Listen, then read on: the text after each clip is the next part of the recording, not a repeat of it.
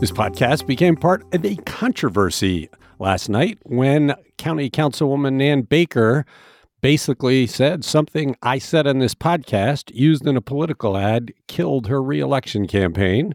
I don't think we have that kind of influence on this podcast, but if you want to read what she has to say, we have a full story about it on cleveland.com. It's Today in Ohio, the news podcast discussion from cleveland.com and the Plain Dealer. I'm Chris Quinn here with Leila Atassi and Lisa Garvin. Laura Johnston is off for a couple of days. And a reminder we will not have a podcast on Friday. We've been going so strong for so long. We all need a day off once in a while to not opine. Let's begin. Did Tim Ryan in defeat offer America a much needed lesson that he could not have taught if he had won the Senate election on Tuesday? Leila. Well, personally, I would have rather he won and not mm-hmm. the lesson. I could have done mm-hmm. without it. But no, I mean, Tim Ryan, after losing the Senate race to J.D. Vance on Tuesday, made a call to Vance to concede the race. And it was a call that Vance himself described as very gracious. And then in his concession speech, Ryan used that gracious concession to call out those who believe the 2020 presidential election was stolen just because their guy didn't win. And he said, quote, as someone who was the Democratic nominee, I had the privilege to concede this race to JD Vance because the way this country operates is that you lose an election, you concede, you respect the will of the people. We can't have a system where if you win, it's a legitimate election, and if you lose, someone stole it. That's not how we can move forward in the United States.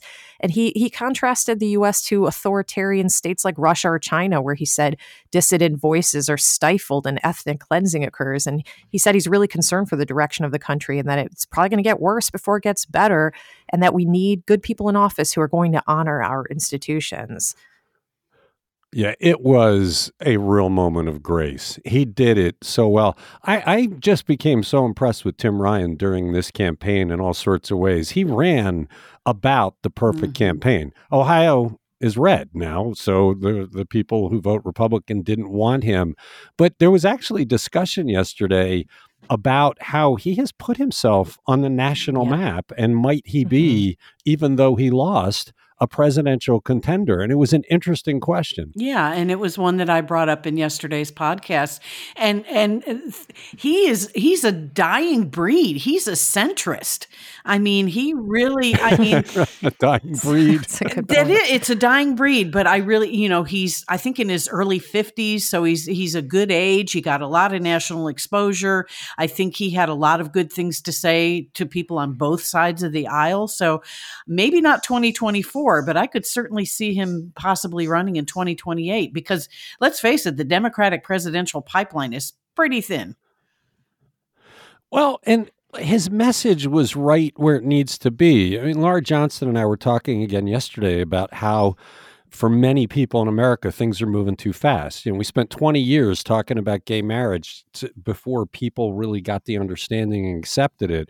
But in the past few years, we've been racing through things like changing pronouns and transgender issues. And even when the name Indian Summer became politically incorrect, people felt like, wait, we never even had a discussion about it. The, the progressive side of the Democratic Party is is frightening centrists. Mm-hmm well, he he didn't go in that direction. He was not the progressive side of the party. He went around basically trying to be the meat and potatoes, just like you said, a centrist. And a lot of people like that message. Again, Ohio, the, the Republican Party has welcomed a lot of Ohioans in. They feel comfortable there for reasons that, that need exploration. But on a national scale, could he be the guy who has the appeal? I think I think you you you nailed it, Chris. I mean, I think that, it, eh, but it depends on what he does next. There's a lot of time between now and and that future election, and uh, you know what's next for for Tim Ryan here. And a lot of people are pointing out that he did lose the part of the state that he once mm-hmm. represented, um, which is interesting because he'd been part of that for a long time. Anyway, very graceful goodbye for him, and uh, and it was a story worth talking about. It's today in Ohio.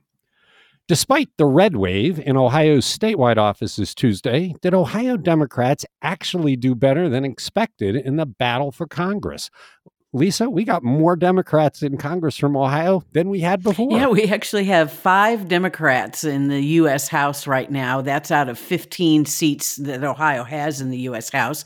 And three of them won in competitive districts that were, you know, redrawn to be competitive. All incumbents, though, won. Both Republican and Democrats were reelected, except for one. The uh, Republican from Cincinnati, Steve Chabot, who is the longest serving GOP member in the Ohio how in the in Ohio in the U.S. House. He lost to Cincinnati City Councilman Greg Landsman, and that was a redrawn district that had an eight point advantage to uh, Joe Biden. So. Uh, in the first in the uh, that was the first district.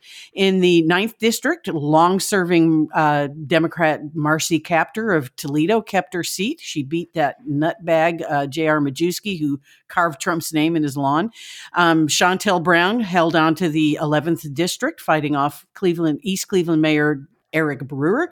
The 13th, Emilia Sykes, a hard won contest. It wasn't called until the early morning hours of uh, Wednesday, um, and that she's the Democrat from Akron. And then Joyce Beatty was elected to her sixth term in the third district, which is northern and eastern Columbus suburbs. So we now have five Democrats and 10 Republicans in our congressional delegation, Correct. right? So think about that. So that's a third. So 33% of the congressional de- delegation is Democrat, 66% is Republican. And when people voted Tuesday for the statewide races, it was what 58 59% republican so it's actually much closer to the vote than it has been in previous years. Yes, and these are with maps that were deemed unconstitutional. But, you know, as we've said before, you know, there's this battle between, you know, compact versus competitive districts that, you know, I guess the legislature is going to get back to work on these maps, you know, pretty soon. So we'll see what happens. Yeah, we were we we're going to have a story about this eventually, hopefully today. But the is I just wonder if the debate about gerrymandering has has gone on a low burner because the numbers are closer now than they were throughout this past 10 year fight to redraw maps. I mean, we we need a constitutional amendment to take the politicians out of this thing. The they prove themselves completely inept. But but the state of things right now is probably more accurate than it's been in a couple of decades. So interesting. It's today in Ohio. Lame duck, Cuyahoga County Executive Armond Budish, and we can call him that now that the election is over, made a controversial choice for the Greater Cleveland Regional Transit Authority. Now he's withdrawn the name. Leila, who is it? Why is he controversial? And why is Budish trying to tie this up when he's going to be gone in something on the order of 55 days? All good questions. His choice here was Chris Glassburn, who was a controversial pick for a couple reasons. One, Glassburn is an infrequent user of RTA, which really caused a lot of consternation among members of the advocacy group Clevelanders for Public Transit. They believe that a regular RTA user deserves that seat. But also, Glassburn was Budish's campaign manager, and he was one of his senior policy advisors. So it creates this kind of icky appearance that this is a straight patronage appointment by our lame duck executive, and that doesn't sit well with people. So, you know, Kaitlin Durbin reports that Glassburn has voluntarily withdrawn his name from consideration this week, and he didn't say why, but that meant that county council didn't have to take it up at a committee where they were going to vet his fitness for the seat. So they all got out of having that discussion, being on the hot seat. and, uh, you know, interestingly, Glassburn had also worked on the campaign for Bríd Rose Sweeney, who's the daughter of County Councilman Marty Sweeney. So Marty Sweeney actually requested an, an opinion from the county's inspector general, Alexa Beeler, on whether there were any conflicts of interest that needed to be considered with either with either Budish's nomination of Glassburn or or Sweeney's voting on on this nomination. And Beeler said no, no, because it, it wouldn't have resulted in a financial or material benefit to either Sweeney or Budish or their families or businesses and, you know, all that. So, but it's all a moot point now because Glassburn has withdrawn from consideration. Well, credit Sweeney for asking the question yeah. because we've seen many examples where they didn't. Can I mention Dave Wondolowski? the, the, um, you know, what would be nice now, because with Chris Ronayne having been elected to succeed Armond Budish, if Armond Budish wants to make this appointment before he goes, that he do the classy, graceful thing and discuss it with Chris before he does it, or leave it to Chris to do it. But I, I just get the feeling. I mean, he's everything Armond Budish is doing as he heads out the door is not graceful and classy. And so my bet is he won't have that conversation with Chris Ronayne. Yeah, we don't know, right? But I mean, this this is kind of classic behavior of the outgoing whoever, right? And we saw this at the end of the Jackson administration that they were trying to put your your people in cushy spots or making sure that they're taken care of before you leave. And uh, so it's not that surprising, but but yeah, the, the to to what extent he's going to consult with Ronayne about what's best for the county moving forward. Uh, it remains to be seen. But but, but even if Armond Budish decided to nominate somebody, the county council could do the classy thing and not act on that for a while, right? There's some number of days if it's submitted that they have to act on it, and we might be within the window. You just like to see somebody do the right thing here. Yeah, right. we we have a new administration coming in. The voters have spoken well, let, do the right thing and and let the new administration have. And maybe some, they would have if they if this if this nomination would have come before them because you know council seemed to have grown a little bit of a spine around the jail issue, and they batted that one back until there was a new executive. So maybe maybe you know who knows maybe they would have said let's pump the brakes on this nomination. Maybe so. Let's let's be optimistic as we close out this discussion. It's today in Ohio. After a staggering level of success in Tuesday's elections, the head of Ohio's Republican Party says he will step down. Lisa, does he just want to go out on top? I mean, you can't do much better than he did. This is a real head scratcher. I mean, in a Wednesday letter to the state uh, Republican Party, Chairman Bob Paduchik said he's stepping down. He has served since uh, February 2021. He was elected to replace Jane Timken, who stepped down to run for, for Senate. And he was also the former Ohio campaign director for Donald Trump in 2016. In his letter, he said it's, quote, time for a new leader to take leadership of the party. He also praised the outcome of the Ohio Supreme Court and the U.S. Senate races here in Ohio. And he uh, praised how the party weathered the redistricting debacle, a hostile press, and out of state Democratic funding for this year's elections. Um, but we have to forget that they tried to run Paduchik off in September. Um, and there was a vote to, you know, get rid of him in September, but they ended up keeping him. Uh, this is all kind of goes back to the party's decision to endorse Governor Mike DeWine back in May. And, you know, they were unhappy with his COVID protocols and, and common sense gun laws that he tried to pass. So I wonder if this is possibly a signal of maybe the party getting even more right here in Ohio? I don't know. I mean, maybe he saw the writing on the wall and says, "Well, I'm out of here before the nuts take over." And, and you know, even Ohio Democratic Chair Liz Walters, she says she was surprised at this news. She says it's a real tough job. She's a person who would know that, and she said she enjoyed sparring with Paduchik, and she wishes him well down the line. You know, the idea that the party wants to go away from Mike DeWine should get reviewed based on his performance, even in Cuyahoga County. I don't know if we published it yet, but we've got a map about how Cuyahoga County voted in the governor's election, and half of it is is red. I mean, it's Mike DeWine won huge all over the state. So maybe the Republican Party should kind of look at that and say, what is it about Mike DeWine that resonates so firmly with people?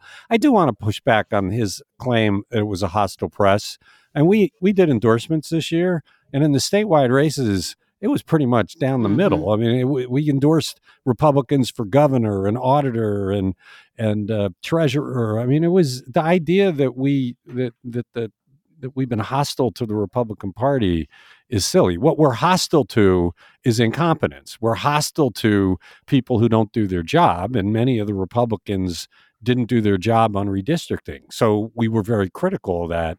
But you know, look at what we've said about the Cuyahoga County Council and Cuyahoga County Executive Arm Armond Budish. It's not like we're not hostile to the Democratic Party when they do dumb stuff. Well, it'll be interesting to see because they will elect a new uh, party chairman in January, I believe, and and Paduchik says I'm looking forward to that. But it'll be interesting to see who they who they you know nominate and who they they consider for this. They might also want to, we're not talking about this today. They might want to look at what happened with the state school board races because the more moderate part of of the nominees won there too. We'll have to see who replaces him. He certainly does have a record to celebrate. It's today in Ohio. Cleveland City Council rejected a contract requested by the clerk of the municipal court, Earl Turner, because they felt he did not justify it under questioning. Now they've turned around and approved it. Leila, why? so this is the one-year contract with Nash West LLC for up to two hundred thirty-four thousand dollars to give Turner this one this part-time Nash West employee to oversee the clerk's office's portion of the implementation of the court's new case management software Odyssey. And a couple weeks back, council voted this down on the floor because they were dissatisfied with how Turner explained why he needed this contract. Nine members voted no, and that is so rare for the for a piece of legislation to make it to the floor and then get shut down like that. Uh, then council lawyers explained that because the expense was within the parameters of Turner's earlier approved budget, and because Ohio law limits a legislature's ability to deny expenses that are considered necessary for court operations, Turner could take legal action against council for denying his request. So this boomeranged back to council's agenda this week. Council President Blaine Griffin had asked council to vote for it. He even brought in a legal expert from Case Western to persuade members. And Turner himself reappeared before the committee. This time he was more prepared to answer their questions. For an example, he could provide a breakdown of how exactly that $234,000 would be spent, which satisfied a lot of questions. And and this time it passed with a 13 to 3 vote. Brian Kazy, Rebecca Maurer, and Charles Slife still voted against it. Slife seemed really skeptical throughout the hearing. He doubted that Nash West was the only firm that could have provided this service. And he really felt that the contract should have been competitively bid. And he felt like, you know, acquiescing to this demand kind of limits council's oversight of the courts. So he, he stood firm, but the thing passed. Well, tell me this. Uh, did the right thing happen in that Turner provided more information to justify it? Or was it just the simple threat of a lawsuit that scared them into acquiescing? I think it was both, don't you? I mean, the threat I mean, was was real. And uh, I mean, Turner hasn't said that he would have done that. Uh, he didn't. He didn't threaten. I don't think. But but I think you know Blaine Griffin saw the writing on the wall and didn't want council to be mired in that for no reason. So and he probably urged Turner like, hey, come come next time ready to answer some questions. Don't just assume that this council is going to let you squeak by.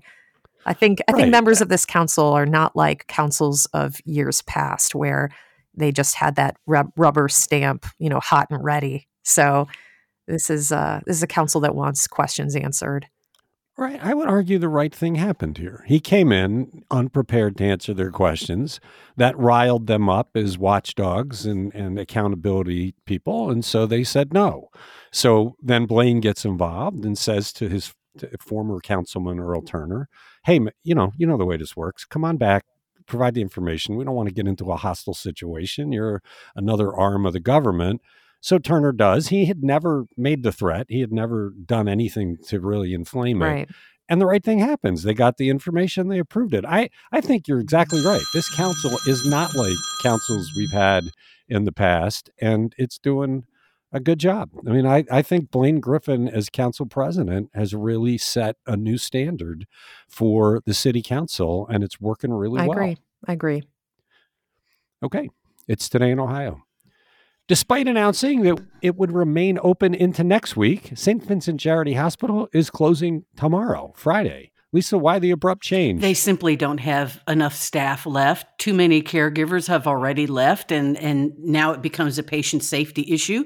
So they said, you know, patient safety is their number one priority. So they're closing on Friday instead of next Tuesday, the 15th. There will be some employees in acute care and surgery and some caregivers remaining until the 15th to wind down services, but they won't be treating anybody.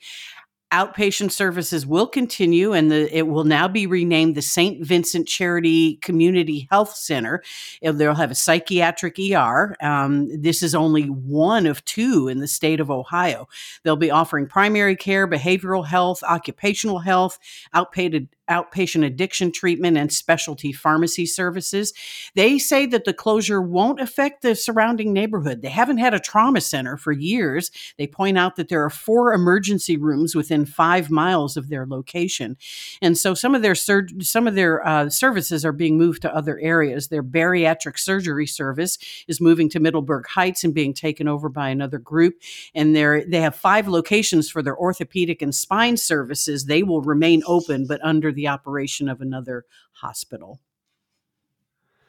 And look, we know how much the the job market is searching for medical professionals. And so when you hear if you're a St. Vincent employee, we're closing down, you're immediately in the job market, you're getting snatched up. I'm not surprised that they more quickly than they thought would run out of people to deliver their services uh, it's only a few days. It just was a bit of a surprise that they had to make that decision. Right. It, it's today. Oh, no, oh, go no, ahead. go ahead. It's today in Ohio. This next story is probably the most interesting we'll talk about. It's very cool. What was the astute police work by a Pennsylvania trooper that resulted in the discovery of a murder in Euclid and the arrest of a teenager in the case? It's a very tragic story, Leila, because it's a capper to a year where we have seen 36 people under mm. 18 mm. charged with homicides in Ugh. Northeast Ohio in Cuyahoga County, and I think the previous record might be 20. That's an awful statistic, but but you're right that this is a really fascinating story of how a law enforcement officer trusting his instincts ended up solving a crime. And so so this trooper was entering I-80 eastbound in Mercer County, which is near Youngstown, when he saw this Honda minivan hit the brakes to let the trooper pass. And it seemed the minivan was driving really slowly but erratically, and in, the driver couldn't stay in his lane. So the, the trooper took note that the license plate was covered with a lens, and he got the sense that the driver probably didn't know how to drive and might not even have a license. So he pulled up alongside the minivan and noticed how young this driver was. He was wearing a hoodie cinched down around his face and was trying to avoid letting the trooper see see his face. So he pulled over the van, and that's when the trooper saw a handgun and a clip on the floor in front of the passenger seat. And turned out the driver didn't have a license. Later, we learn he's 14 years old. And he wouldn't answer some questions. And running the plates showed that the vehicle was owned by 71 year old Larry Lee Anderson of Euclid. So this trooper contacted Euclid police and requested that officers go to Anderson's home. And when they did that, they found Anderson in bed dead of a single gunshot wound to the face. So, this 14 year old has been arrested. He's charged with murder in juvenile court and he's being held in Pennsylvania. It's unclear what the motive was for this killing. I mean, his neighbors, uh, Anderson's neighbors, were stunned to learn of it. But for this, you know, but for this trooper's instincts, who knows how long it might have taken to find this killer. Yeah, it's very impressive. The trooper in questioning him just became so suspicious of his answers. He wondered if the owner of the car had been harmed, and that's why he made the call. That's how they discovered the homicide. You really have to salute that kind of an instinct. Mm-hmm. The idea, though, of a 14 year old committing homicide, it's just, eh, we're, we're seeing so much of that. So many what appear to be just cold blooded killings. And I think it gets back to that the prevalence of guns. I mean, these are people that are in puberty, their hormones are raging. And if they have a gun in their hand when the hormones are raging, tragedy results. Yeah. I mean, but also there are system failures that, you know, I think we've talked about this many times. You know, for a lot of these young people, at what point might their lives have turned out differently had the system not let them down? Um, so I don't know. I mean, that's certainly not a justification for any of this violence, but I feel like society needs to look at that closely. We are doing a project mm-hmm. specifically on that, right. and it's moving along. So we will be analyzing it. It's today in Ohio. It's too bad Laura's not here because she loves these stories. Lisa, you're going to have to answer this one. Do we have a new record for the size of a smallmouth bass in Lake Erie? And how do we know there was no cheating? because these were honest fishermen that, that caught this fish. um, it, it, it, happened actually uh, on Sunday. They were fishing on Sunday off of Ontario on Lake Erie. 54 year old Greg Gallagher and his 24 year old son Grant were, you know, fishing. And uh, Greg was the one who actually caught caught the fish. So dad caught the fish. It was 10 pounds, 15 ounce smallmouth bass, the largest ever recorded in the Lake Erie Great Lakes area by a sport fisherman. But what they did, they did the right thing. They they knew Travis Hartman, who's with the Ohio Division of Wildlife Fisheries Research in Sandusky. So Hartman said, "Let's take that fish to Port Clinton Fisheries to weigh it on a certified scale." So we know there were no lead weights or no, you know, ice stuck into the fish or anything. Greg is a high school teacher in Fremont, Ohio. His son Grant is an elementary school teacher in Hudson, Michigan. And uh, they said that when they pulled that fish up, they said the bait didn't even hit the bottom of the lake. I mean, this fish struck right as the bait, you know, sunk into the water. When they pulled that fish out, they said there were lots of yelling and screaming. They knew they had a big one. The previous Lake Erie record for the state side, for the United States side, is nine and a half pounds. It was cost, caught west of the Bass Islands back in 1993 by Randy Van Dam of Kalamazoo, Michigan. The all time record for a smallmouth bass is 11 pounds, 15 ounces. It was caught in 1955 on the Kentucky Tennessee border. Fascinating. It's just a fascinating story. And it's nice that this one is honest because we talked a lot about a previous set of fish where they were cheating to win money. It's today in Ohio. Cuyahoga County has been criticized over the years for how it takes property and puts it into the land bank. One of the people who lost a property this week finally won a battle to be compensated Leila, how much did the property owner get, and what is this case really about? The county has agreed to pay $97,500 to settle a lawsuit with Tarrify Properties, which owned a parcel of land on Miles Avenue in Cleveland. Tarrify had sued over the county's foreclosure process, and this is what happened. Tarrify owed $35,000 in back taxes and penalties in 2018 when the county valued the property at $164,700. The county's Board of Revision transferred the property to the Cuyahoga County Land Bank, which later resold it. And that left Tarrify without any compensation at all. And had the county gone through a sheriff's sale, Tarrify would have received at least some money from the property.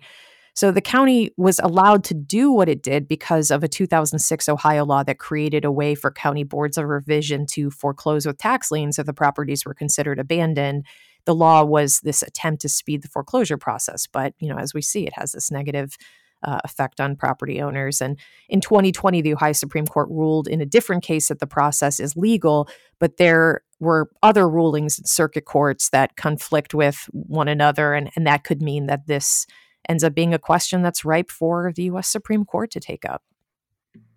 Yeah, I it, it when you're taking property, you really do have to dot the i's and cross the t's. People do need to have the due process, and there are elements of this that I think concern anybody that worries about due process. Yeah, and this um, you know, this had the an opportunity to become a class action case, but the judge denied that request. So I think uh, you know, the lawyers involved were hoping that this would be a bigger payday for themselves and and maybe all you know the other property owners who've fallen into this this gap but uh, nope just uh, it's going to be it's going to have to stay as a settlement with this one party no, we have a new county executive coming in in January. Maybe he'll get involved and come up with something that is agreeable to all.